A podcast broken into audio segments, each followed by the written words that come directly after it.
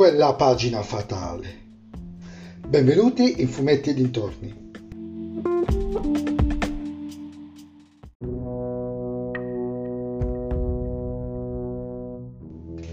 In questo episodio del podcast parleremo di Nathan Never Missione Giove, una miniserie di quattro numeri, primo episodio, eh, sul nostro agente speciale che festeggia 30 anni di vita editoriale scritto da Bepi Vigna e disegnato in tandem da Bertolini, Max Bertolini e Germano Bonazzi.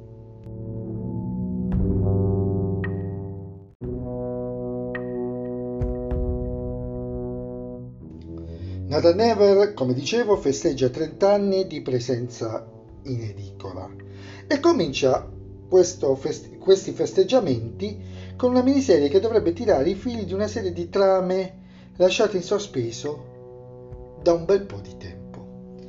L'agente Alpha viene coinvolto da Solomon Darver in una missione nello spazio alla ricerca di un'astronave che trasportava 30 anni fa un alieno, sparita nel nulla e riapparsa nell'orbita di Giove.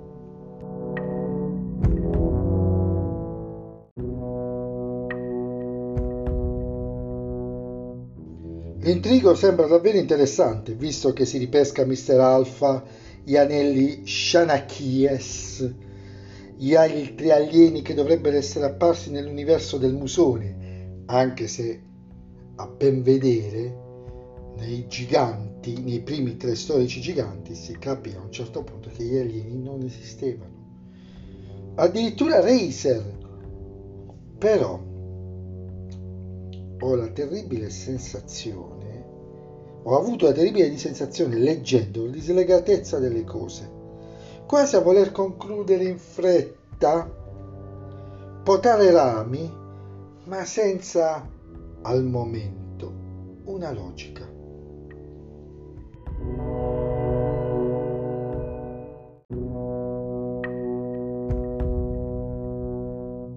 Inoltre c'è stata una pagina, quella pagina fatale, che mi ha fatto letteralmente arrabbiare, perché mi ha completamente staccato dal pathos della storia, che un...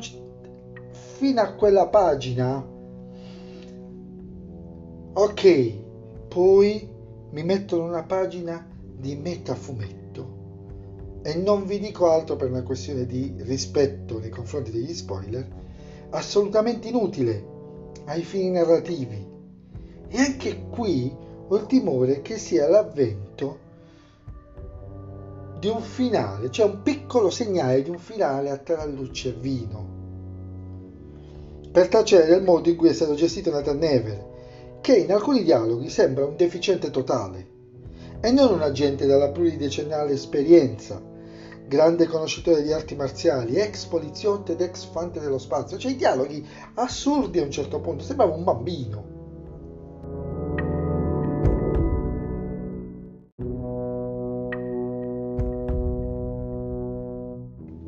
I disegni, curati da due colonne della serie come Bonazzi e Bertolini, hanno un'alternanza tra loro, i due disegnatori, che non mi è chiara. Cioè, nel senso che non è che un disegnatore disegna un contesto e un altro un altro contesto. No, non c'è motivo, almeno in questo numero, in questo momento, per cui i due disegnatori si sarebbero dovuti alternare nel modo in cui è stato fatto. E questo slega ancora di più, perché se un disegnatore mi disegnava, dico una stupidaggine, i flashback e un altro gli eventi attuali, avrebbe avuto un senso. Non lo trovo. Spero sinceramente bene per, se- per il seguito, perché come inizio l'ho trovato davvero arrancante.